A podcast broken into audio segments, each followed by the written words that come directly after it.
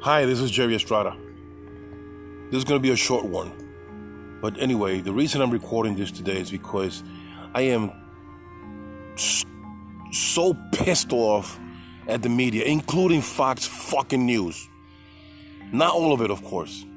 But you know, if you go to any channel right now, any news media right now, any of them, all they are disclosing and anything that they're posting in their little edge or edge corner of the screen uh, the death and how many infected.